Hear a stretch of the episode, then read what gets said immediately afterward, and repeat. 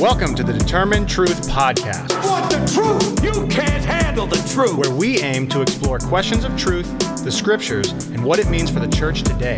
Here are your hosts, Rob Dalrymple and Vinny Angelo. We want to welcome you guys all here as we study the book of Genesis. And I said at the beginning that we're going to open up Genesis and look at this text in probably some new ways that you've never imagined before, because the text has all these clues in it and these hints in it that I just don't think most of us are familiar with and looking at it. And one of the things that we want to look at as we open up the book of Genesis is how is it understood later on? How- does how do the prophets understand it? How does the psalmist understand it? How does the New Testament understand it?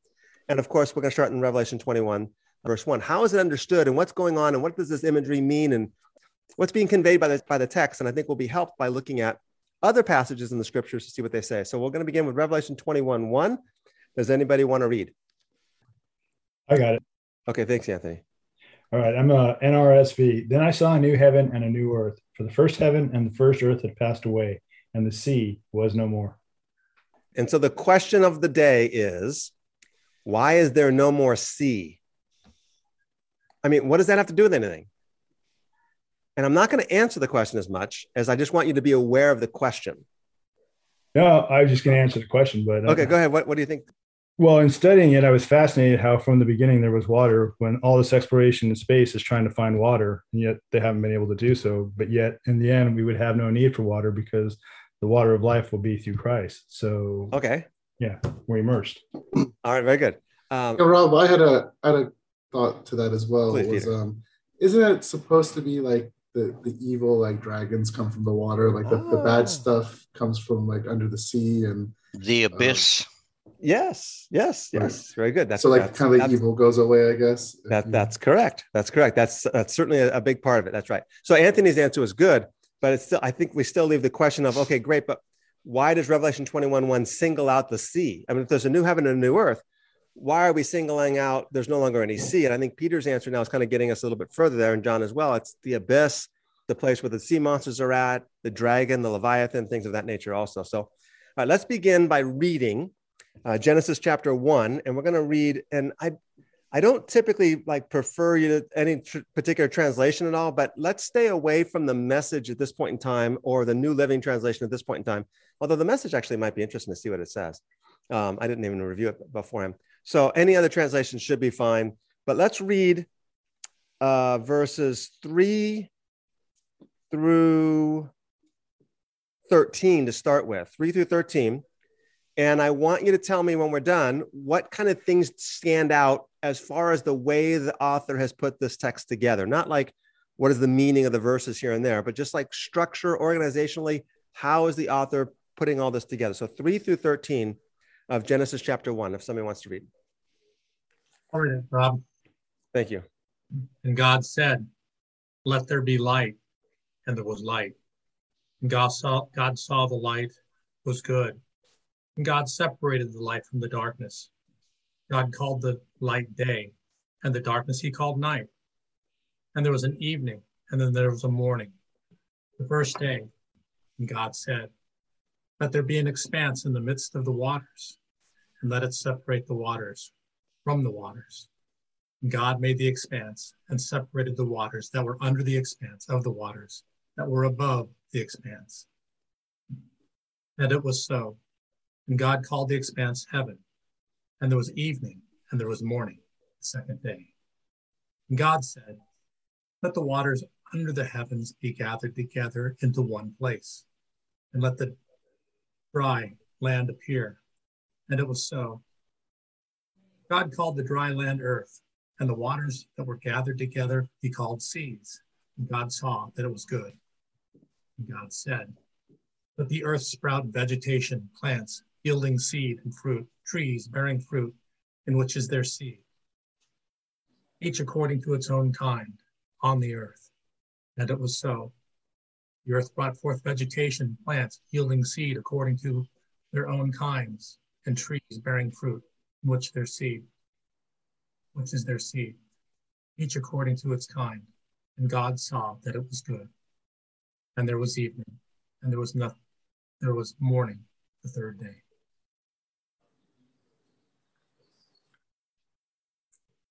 There we go.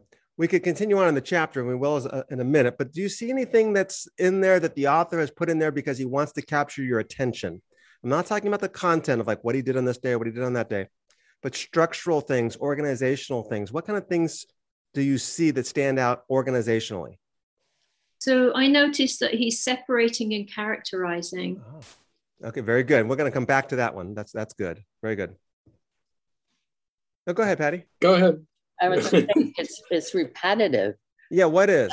He does repetitive things in this in this storyline. Yeah, can you name God one of them, said, for example? And God said. Okay, very good, very good. So, all right, so Peter, were you going to add something? Or I'm sorry, Scott. Yeah, I was going to say, you know, and God said, uh, "Let there be something." Okay. So the whole uh, the whole premise of him actually having to speak, I'm not sure who he's really speaking to because nobody exists yet. I mean, so there was lots of discussion about the fact that he had to voice it, so to speak, in order for it to come into existence. And okay. There's a lot of a lot of discussion about that. Okay.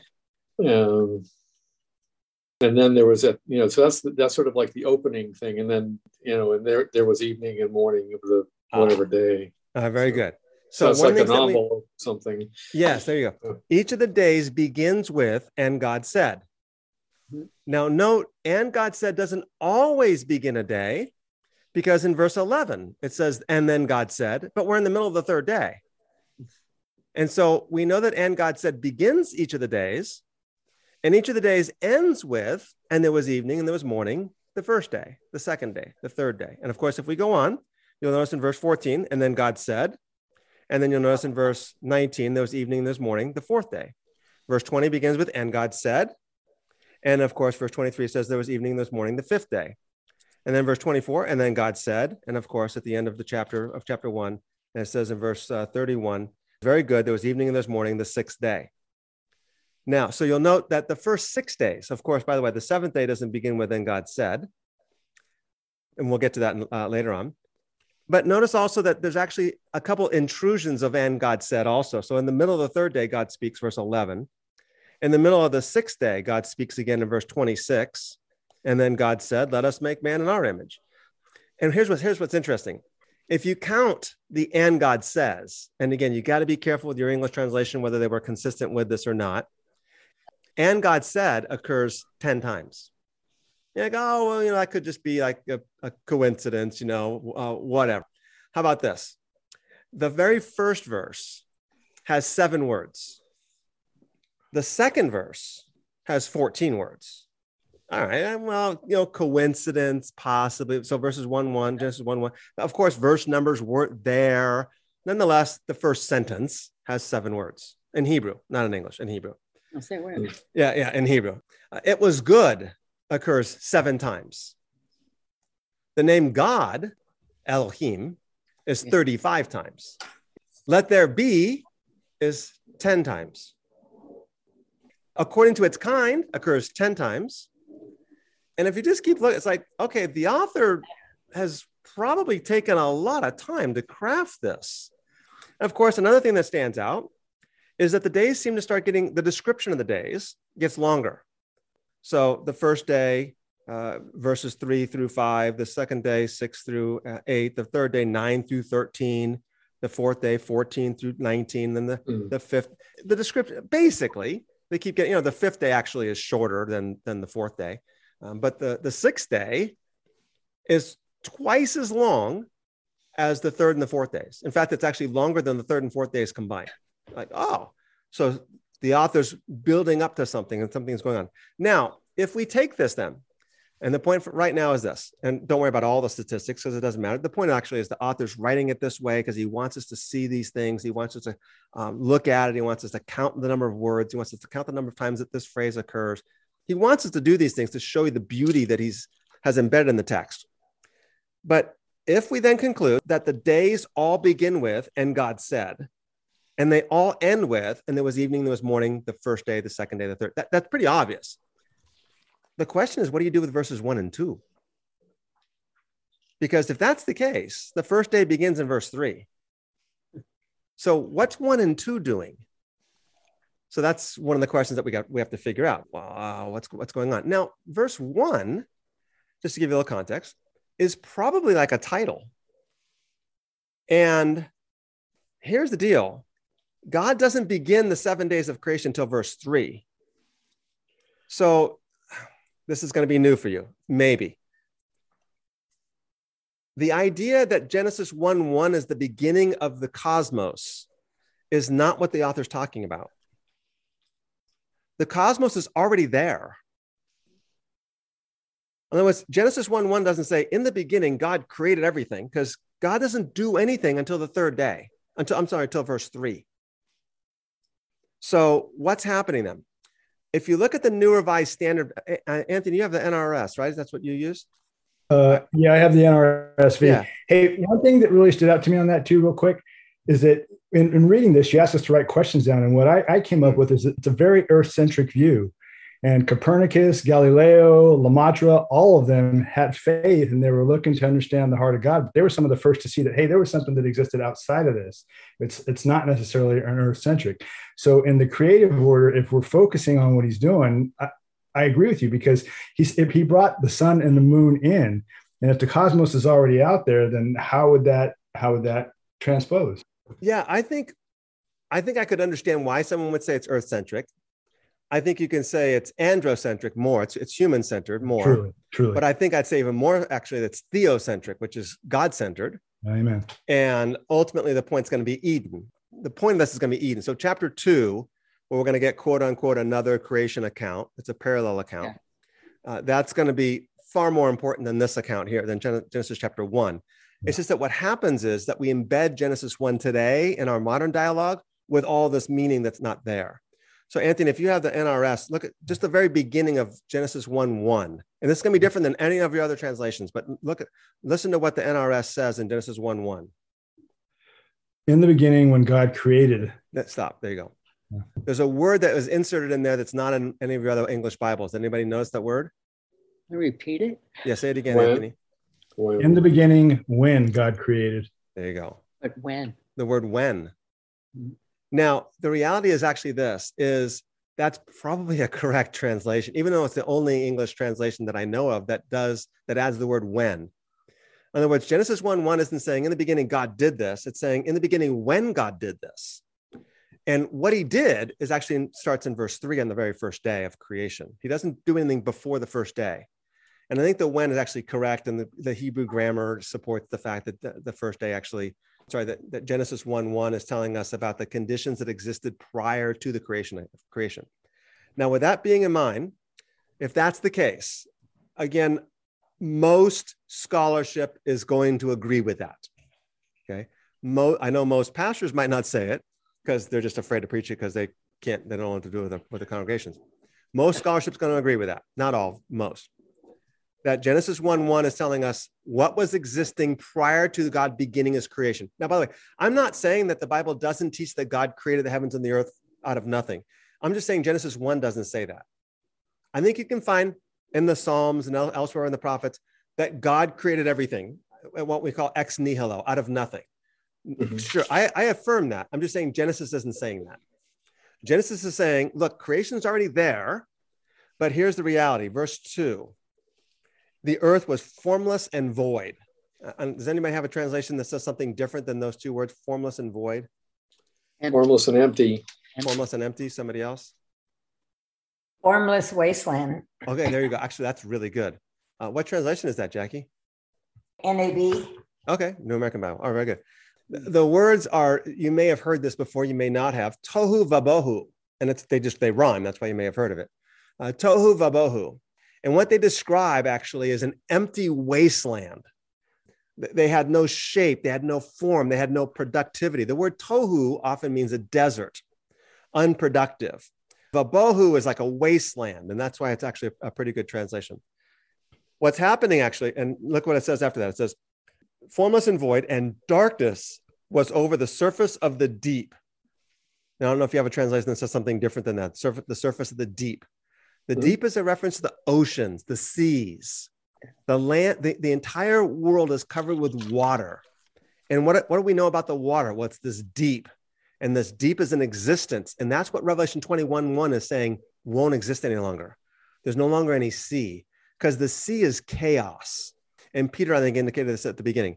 In the sea are dragons or leviathans and sea creatures. Look at the book of Job, the Tanim. They live in the seas and they're fearsome creatures and they cannot be tamed. Oh, well, Yahweh can tame them, but you can't. And mm, you're not to tread over there. It's this chaos. And think of it this way when God destroys the world, you all know the answer to this one, in Genesis chapter 6, 7, 8, and 9, what does he do? He brings the water back. The flood is the undoing of creation. So as we read the first couple of chapters, couple of verses here, the first couple of days, what we notice is God separates the waters because the waters are chaos. It's deep. The chaos monsters live there. It's not good. This is bad news. You can't do anything with this. It's wasteland. Now, again, wasteland, I think in English often conveys like desert, but this is the surface of the deep, though. That's why it's wasteland. It's watery, uh, a grave. It's, I think John Gruker said, it's the abyss. It's this depth. It's this. Remember when Jesus throws the, the demons out and throws them into the pigs, and the pigs do what? They run into the sea because the sea is the abyss. And that's what exists now. So when God goes to destroy the world with the flood, he's bringing the waters back. It's called decreation and, and creation and decreation. Hmm. So that, that's what's happening here. And, and, we'll go into more detail about this as well. Now, uh, one quick note here, and I, I, we may look at one of these or two of these later on, but we actually have a great ability to understand what was happening in the Genesis 1 and Genesis 2 stories because there's been so many archaeological discoveries the last 100 or so years that have unearthed all these ancient stories of creation the Akkadian stories and the uh, Ugaritic stories and the Babylonian stories. We have all these stories, and we realize the Genesis story was living in that world. And it was telling the story of creation the way they told the story of creation, but it's doing something distinct. And that's what we're going to uh, kind of focus on by the time we get done with the end, end of today. So, all right, so we have this structural pattern going on. The days begin with, and God said, the days end with, it was good. Of course, the sixth day is going to be very good. Uh, and there was evening, there was morning, the first day, second day, third day, fourth day. Now, let's notice right now, I'll just mention this now because we won't get that far tonight. And that is the seventh day has no end. It never says there was evening and morning the seventh day. It never ends. Hmm. And so, what are we supposed to do with that? Okay, that's that's just one of the questions that the author wants us to do. Another thing to note is that if you look at days one, two, and three, and I think I kind of gave you this on the notes there. Uh, day one, light and darkness. Day two, the sea and the sky. We'll maybe discuss that in a minute. Day three, the land, sea, and the vegetation.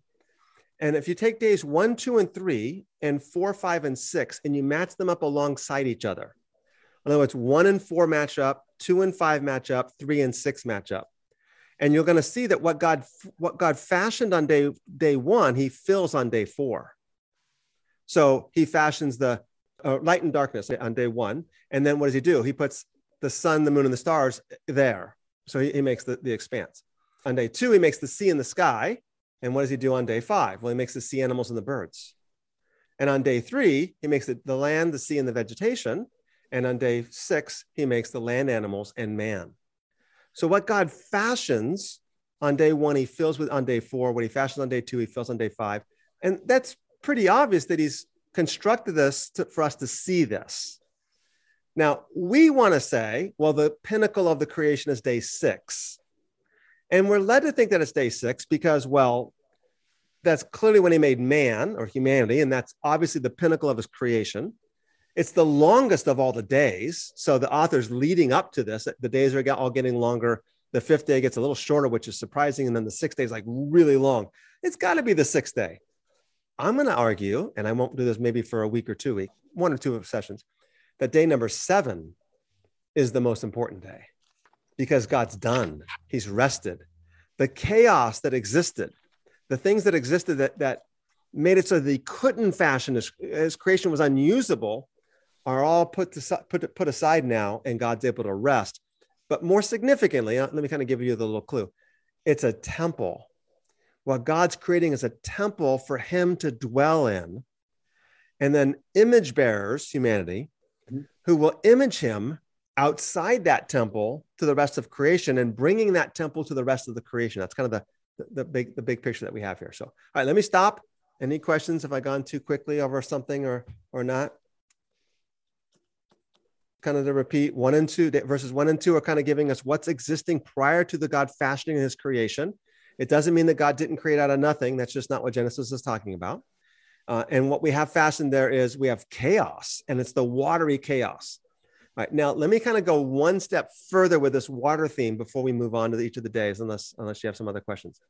Let's go to the book of Revelation. I know, I know, we just got to do it. All right, Revelation chapter 17 and I didn't give you this in your references there. Maybe I'll add them to the to the notes there. So if you're listening online, I'm going to put all the I'll put the uh, outline in the show notes. So Revelation chapter 17, and remember this because well I'll, I'll remind you of this in a few weeks because we're going to get we're going to read Ezekiel 40 through 48 or chapter 47 in particular in a few weeks.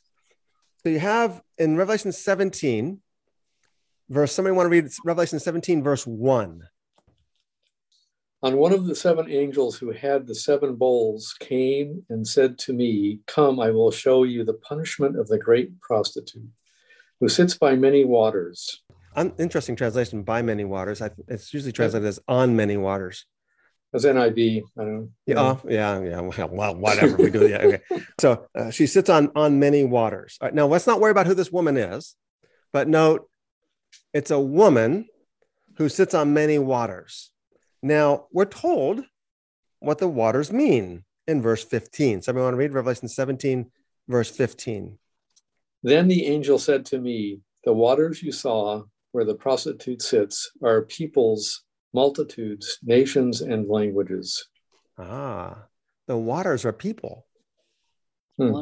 So keep that in mind because now that doesn't by the way the waters can have multiple imagery. It, it, can mean a number of things. It can be the source of chaos. It can be the place of the deep. It could be the place of the the, the um, leviathan the rehav tanim. It can be the source of all those things but it can also be people. Hmm. and the waters which the where the woman sits are many peoples nations tongues and uh, and languages. Okay so here we go. So day one uh, let's just kind of go over that in case there's any questions. It says uh, god uh, makes and I put in the notes, it says the heavens and the earth. That's a common translation. Does anybody have anything different? Eh, I'm sorry, this is not day one. This is um, uh, verse one, the heavens and the earth. Does anybody have anything different in Genesis 1 1 than heavens and the earth? I put in on the outline, uh, the word heavens could be the sky, and the word earth could be the land. The word gay in Hebrew just means the land, and it could be the whole land, the whole earth, or it could be like a particular land. And so we'll kind of keep that in mind there.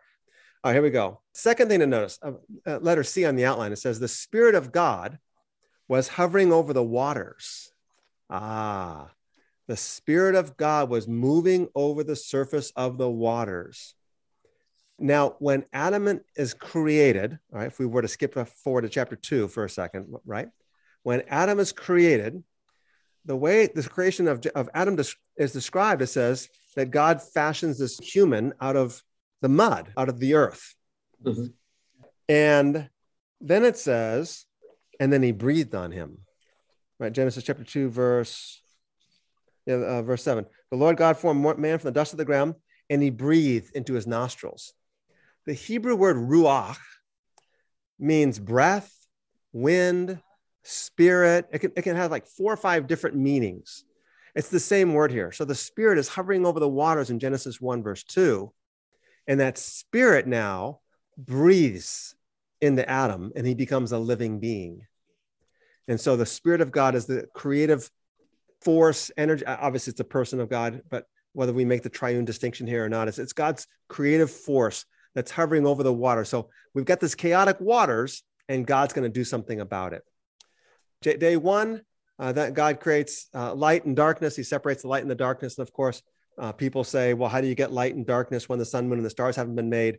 And that is an example of how we have modern questions that are asked of an ancient text that they weren't even asking. So it's like the question, there's no answer to the question because the question doesn't make any sense. We could try and go, oh, because God's light. Well, sure, true, no problem.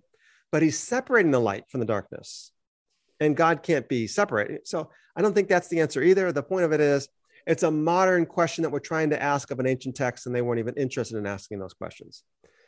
Day number two now is he separated the waters this way, vertically. There's this watery chaos, and he puts this expanse in the middle of it. and he puts some water above the expanse, and he puts some water below the expanse. Now, as far as we understand, the ancient world believed that where the stars are was a dome, and above the dome was water. And that appears what the author of Genesis kind of is, is, is saying. Here, here's what's going on. You have this expanse, and God put a sky in the middle of it. Yep, I'm sorry, you have this water, watery chaos, and God put a sky in the middle. He separates it, and he puts a sky in the middle of it. All right, day number three, he creates the land, sea, and the vegetation. And so now what does he do? Is he creates the he, he separates the water horizontally. So if day two, if he if he separated the water vertically, day number three, he separates the water horizontally.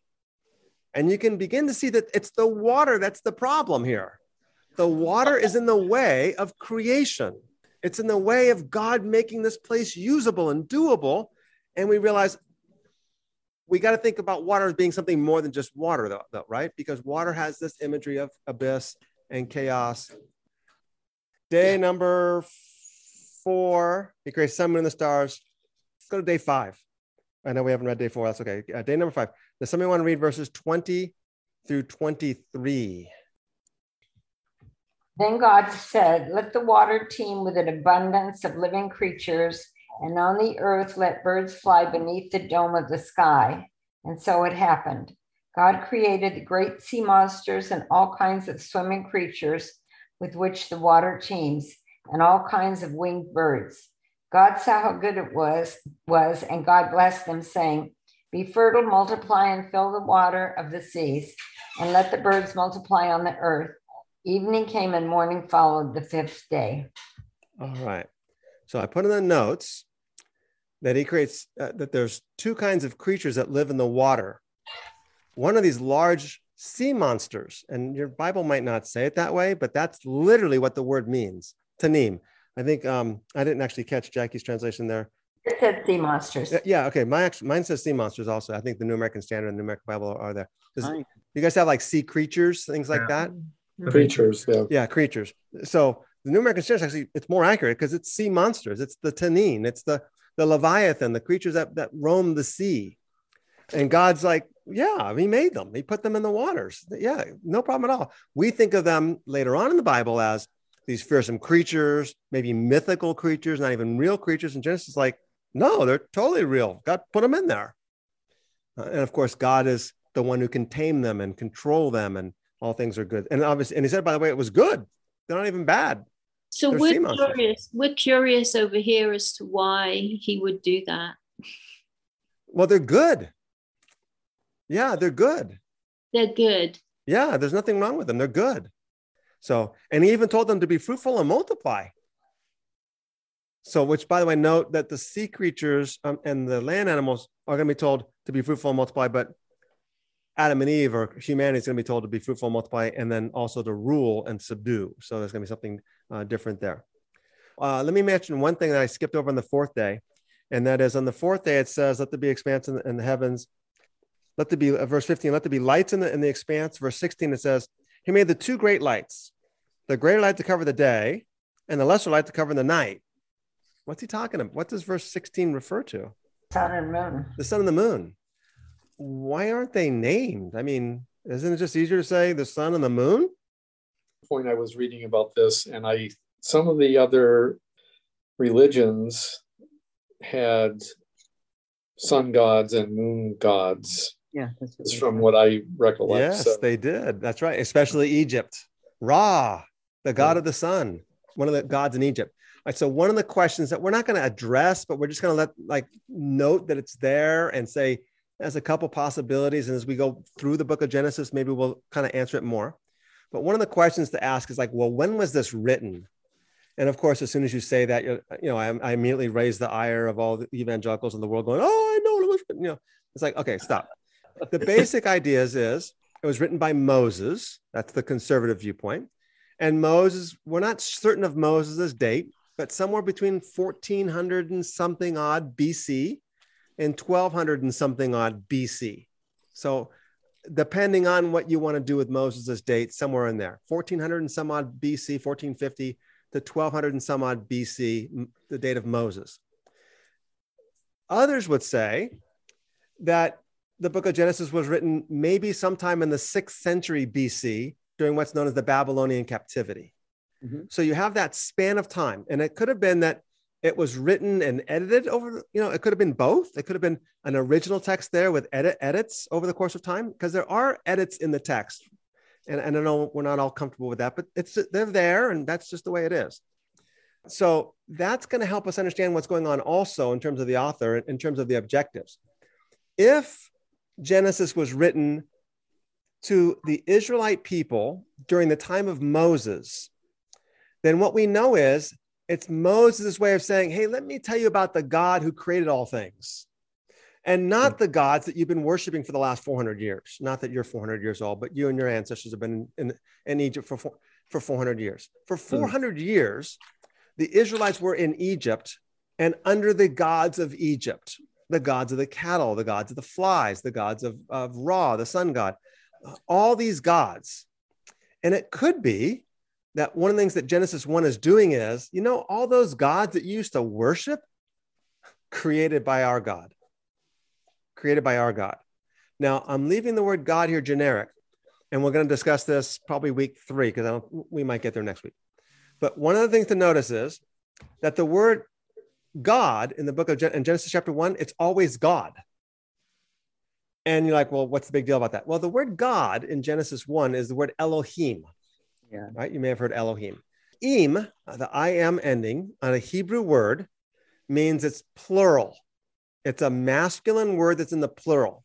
Ot, ot, uh, Shavuot, uh, would be a feminine word that's plural. That's how they make plural words in Hebrew. Ot is feminine and I am is masculine. So Elohim is just the generic word for God. In fact, when it's applied to other gods, it's like translated as gods. But when it's applied to the biblical God, it's always singular because the biblical God is one. It's Hear, O Israel, the Lord your God is one. So we know that we should translate this word as God. It, that, there's no problem with that. It- but it's a it's just it's a generic word. It just it doesn't tell you who it is. So you remember when Moses and some of you might remember we did a study of you know justice and we kind of looked briefly at Exodus one and Exodus two uh, and Exodus three. Exodus one, Exodus two. There's a problem. The Israelites cry out unto God, and then end of chapter two, God heard their cry and He says, Moses, chapter three, Moses, I want you to go do my business for me. Okay, that's this this great missional call that God always does His business through His people. Not He doesn't divinely intervene and say, oh, I'm just going to strike that. No, He calls us, say, Moses, go go take care of my thing for me. And then Moses says, you know, I'm not sure I'm like the best candidate here, which basically means I don't really want to do this. And he comes up with excuses. And his first excuse, anybody remember what it was? His first, I, I can't go to the Israelites because I don't even know your name. Who are you? And God says, I am the Lord. See, because Elohim is just God, but it doesn't tell us like which God it is. And actually, let's kind of cut to the, cut to the chase on this thought while, while we're at it. Look at Genesis chapter 2, verse 4 now. So, all the way through chapter 2, verse 3, the word God occurs 35 times. Genesis 2, verse 4 says, This is the account of the heavens and the earth when they were created in the day that the Lord God created them. Ah. Okay. Genesis 2, verse 4 finally tells you who did it. See, us English speakers, we think, oh, God did it. It's, it's really obvious. It doesn't tell you which God it is Mhm. until Genesis chapter 2, verse 4. And the word Lord is Yahweh, the Hebrew God of the Old Testament, who revealed himself to Abraham, by the way, but he also called him, revealed himself to Moses in the burning bush. I am the Lord. That is my name. So now we know, oh, it's the Lord God who did this. All right, so it may be the point then is that Genesis chapter one is what we call a polemic. It's an argument against something. And an argument against something, what is an argument against? It's an argument against the gods of Egypt. You know, the word, the gods that used to, I'm not even going to name them. I'm not even going to name the sun and the moon. It's like the lesser light and the greater light. You know what I mean, but they're not worthy being named because they're created by, well, as we find out in Genesis 2, verse 4, um, by Elohim or by uh, Yahweh. Does that make sense? Are we good? Any questions? Uh, day number six. Day number six, Genesis chapter one. And let's read, if somebody wants to read verses 24 through 31 and the, the end of the chapter. Genesis 2, uh, Genesis 1, 24 through 31. I'll read. Oh, Okay, go ahead. Thanks, Patty. I'm always raising my hand. Yeah, there you go. Uh, and you don't even have your camera on, so I can't even see your hand. And God said, verse 24, let the land produce living creatures according to their kind, livestock, creatures that move along the ground, and the wild animals, each according to its kind. And it was so God made the wild animals according to their kinds, the livestock according to their kinds, and all the creatures that move along the ground according to their kinds. And God saw that it was good. Then God said, Let us make man in our image, in our likeness, and let them rule over the fish of the sea, the birds of the air, over the livestock, over all the earth, and all over the creatures that move along the ground. Then God created man in his own image.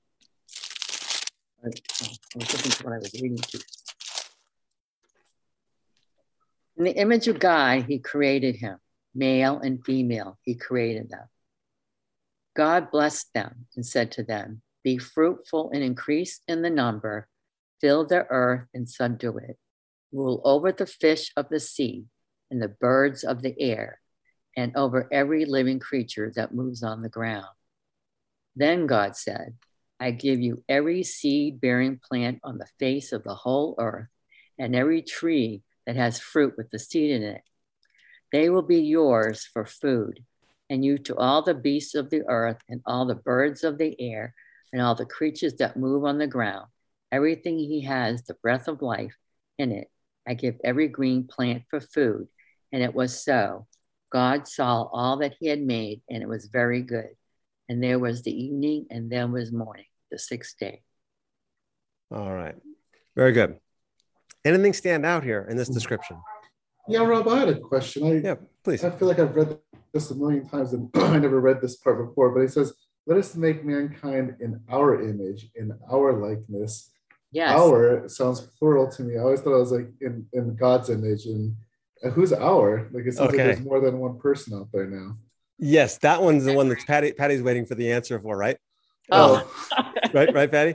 Uh, so we're going to save that for next week Okay. because it's a it's a huge question, and I'm not going to be able to get into it in like ten minutes. We're going to start it, and you're going to go one, leave all troubled and disgruntled and uncertain what to do with anything. So that, we're going to have to start with that next week. Okay. Fair Um, enough. but very good. So it's a uh, keen observation. Just Yes. a quick one uh, before you leave that subject. The image, the word image also has multifacets to it, meaning is it a physical image? Is it the nature of God? I mean, what does it really mean um, to make man in his image? Does Okay. it mean that his powers, I mean, his capabilities, his intellect, the spirit? I mean, it's, I mean, I've sort of gone down this road before and it's kind of, I just get, oh my God, uh, it's like kind of overwhelming, really. But yeah, yep.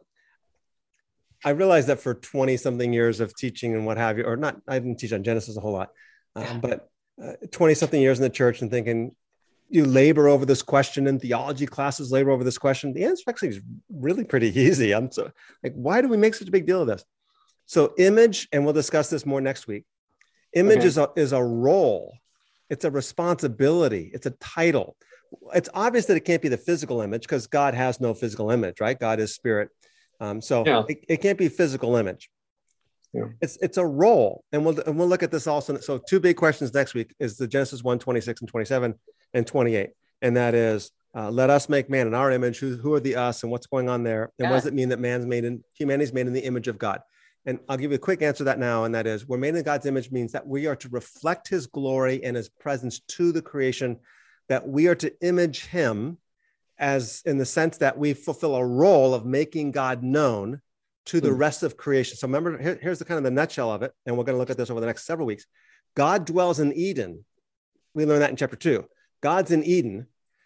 Humanity is not made in Eden.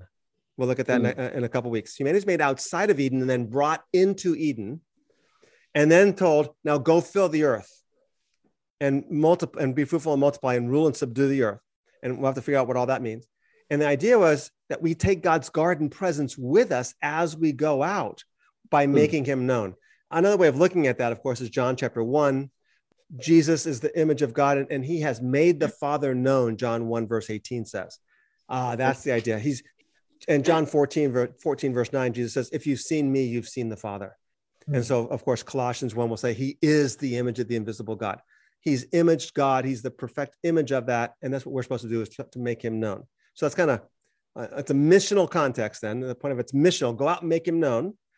And we have to figure out what all that means and kind of add some, add some uh, nuts and bolts to that also uh, next really week. into the spiritual paradise piece of that. That's what Jesus is telling us. It's not physical; it's spiritual. It, uh, I don't like, I don't like physical spiritual dichotomy though, Tim, because it usually conveys a dualism that's that's actually Platonic and Neoplatonism um, and ancient Gnosticism, and, and the biblical authors aren't doing that either. If that makes sense to some of you, uh, it's more it transcends those. In other words, we are physically in God's image, although God doesn't have a physical image, but we're to manifest His image and, and His nature. I guess the ultimate way I would say that would be, of course, love, right? They'll know you're my disciples if you love one another. Yeah. And that's not just a spiritual thing. That that's an act that we do. And so um, you're right, but I don't like using physical spiritual Especially because it suggests, jargon. yeah, Yeah, it- yeah, exactly, and it just suggests modernism and and enlightenment theology that's archaic from from Plato, if you know what I mean. There, and I think you're up on some of that at least a little bit. So, If so yeah, please. something? Hi, Jess. Yeah. Well, you're saying God is love. I was just having this conversation, yes, actually late last night when I was asked about um, about the image of God and who God is, and I said God is love. Right. And I said, well, if you think of God as love, what is love? God is patient. You know, Right. um, we look at that. God is patient, and that's one of the first things. And and I think of even kindness Mm-hmm. isn't niceties. Right. Kindness is not niceties. It is um, truth Yeah. and that and that and and that is love when we are when we help each other if you see someone among you um, um, who's close to us who is struggling who might be falling into temptation or about to fall we step in in kindness and we speak and we help that person um, to set their feet straight Right.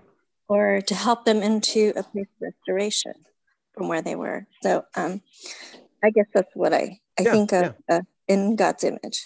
Yeah, yeah, very good. All right, well, we'll unpack that more next week. Uh, both the question of who the who is the us, as well as what does it mean to be made in His image. Quick couple notes here, and then we'll finish up. What are some things that stand out to you about the description of the sixth day, besides obviously its extra length and obviously the uniqueness of humanity?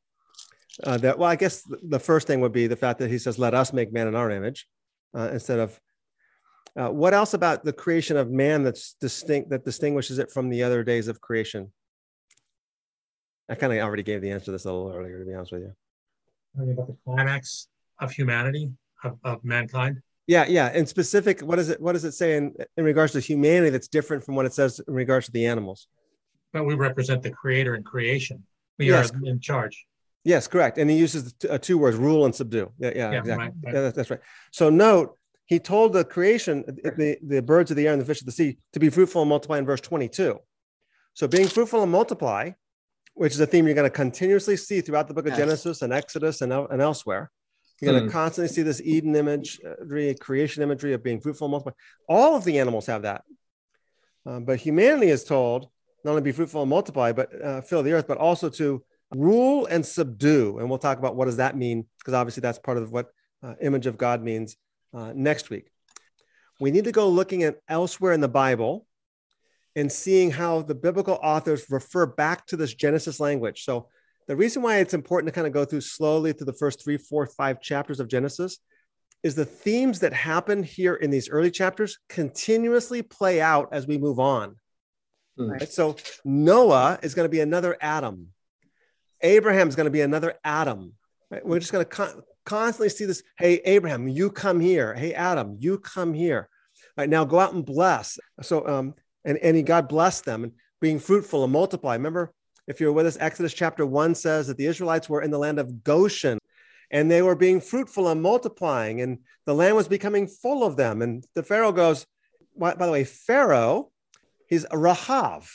Rahav is the dragon, the serpent. And of course, the serpent enters the garden and tempts Adam, and Pharaoh is the serpent. And so you just you constantly see this imagery keep coming up over and over and over again. There's a tree of life in the book of Genesis. And then guess what Moses sees? A bush that's burning. It's a tree, but it's not consumed.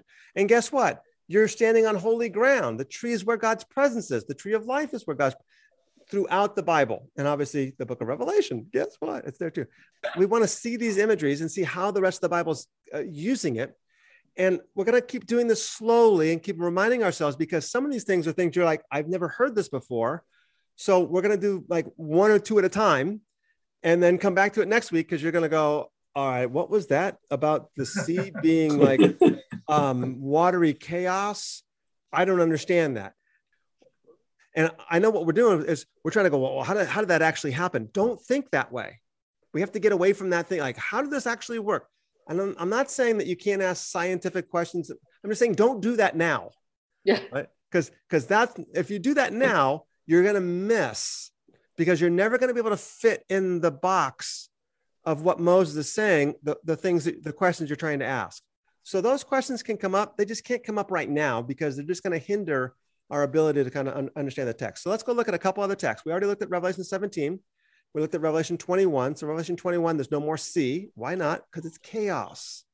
And there's no chaos in the new creation. And then we saw Revelation 17. The woman sits on many waters, and the waters are people. Oh, okay. Let's look at Psalm 69, verses 1 through 4 now. Psalm 69, verses 1 through 4. And I know I didn't put these on your notes, but I'll add them to the show notes if you're listening right now. Uh, I'll add them there. Psalm 69, 1 through 4. Somebody wants to read Psalm 69, uh, 1 through 4. It's the NASB. Mm-hmm. Save me, O God, for the waters have threatened my life. I have sunk in deep mire, and there is no foothold. I have come into deep waters, and a flood overflows me. I am weary with my crying. My throat is parched. My eyes fail while I wait for my God. Those who hate me without a cause are more than the hairs of my head. Those who would be who would destroy me are powerful, being wrongfully my enemies. What I did, what I did not steal, I then have to restore. And we might not get past this verse here. What is the author afraid of? The waters. Yeah, the waters. Why? I mean, how, he describes the waters as what? Uh, kind of like the abyss, right? The deep mire. There is no foothold. There's no foothold. That's It's, gen- it's it's chapter one, verses one and two, isn't it? hmm It's the waters of chaos, the tohu vabohu, the, the deep mire. They flood and overtake me. But he's also afraid of something else. yeah. What's he afraid of? What else is he afraid of? Those who hate me. oh, Yeah, people. He's afraid of water and he's afraid of people. Well, we already know the answer. Water are waters are people. There's two separate imageries. In other words, it's doing both things. It's it's both water as water and people as people. So it's it's both that that's true also, but it's also water as people. And we know that, of course, most clearly from the book of Revelation. And now, by the way, you, you might go, well, that seems to be stretching it a little bit. Well, I don't think it is. But if you understood Hebrew poetry, then you'd understand exactly what's going on because Hebrew poetry uses two things, right? It's this and then this, and these two things match up to each other. So Hebrew poetry often does what's called parallelism. It's, it's two lines that repeat each other. The second line often adds something to it or clarifies or confirms it. And so what we have here is this parallelism, and it's this flood waters. And note, by the way, it's this flood waters, and he's in a mire, and yet his throat is parched. Like what? And you see the imagery because what does tohu vabohu mean? It means a wasteland. So that's how we can have a parched throat in the middle of these flood waters. And then he says, so that's verses one and two. "I- I'm weary, and because those who hate me are more numerous than the hairs of my head. They're like a floodwater, aren't they? Ah. Uh, does that make sense a little bit? So the author is, is telling us this magnificent story of God as the creator. And I would I would stop tonight by by noting this, or tomorrow tomorrow morning for those of you guys in India. Uh, good to see you, Marcus. I'm glad that you joined us also, and Karunakar. And that is the creation story reminds us of. Well, I mean, there's a there's a hymn that we sing our song. You know, uh, uh, how great is our God? Or we're reminded of Jesus' words. Why do you worry about food and clothing? If God so arrays the grass of the field and and the birds of the air, won't he care for you, O men of little faith? Or, or the book of Revelation. So uh, worthy are you to receive glory, honor, and praise because you created all things. So there's so much enveloped in the idea of God as a sovereign creator. And what we're seeing in the Genesis account is, and if we were to compare it to some of the ancient creation stories that are happening is, is we're finding out that God's actually the creator of it all. And the other gods that you are worshiping are actually subordinate to him because he created them and then, of course, the ultimate climax that we'll get into is the fact that he put humanity there to now go make him known. Mm. So it's both worship, it's both mission, discipleship, and practical spirituality of why am I worried about food and clothing when God so raised the grass of the field? And of course, the book of Job, like you guys, I, what are you doing, Job? You can you calm the Leviathan? No, but I can. Or the behemoth? No, but I can. You can't tame these creatures, but I can. And so I think that's a lot of the things that we want to reflect upon here as we stop and going, okay, I'm trying to make sense of this creation story, but we can't lose sight of the fact of this bigger picture of the greatness of this creation that God has done, even if it's not about creation ex nihilo in Genesis chapter 1. Thank you for listening to today's podcast. Please subscribe to and like our podcast. You can follow Rob's blog at determinetruth.com or purchase his books on amazon.com. See you next time.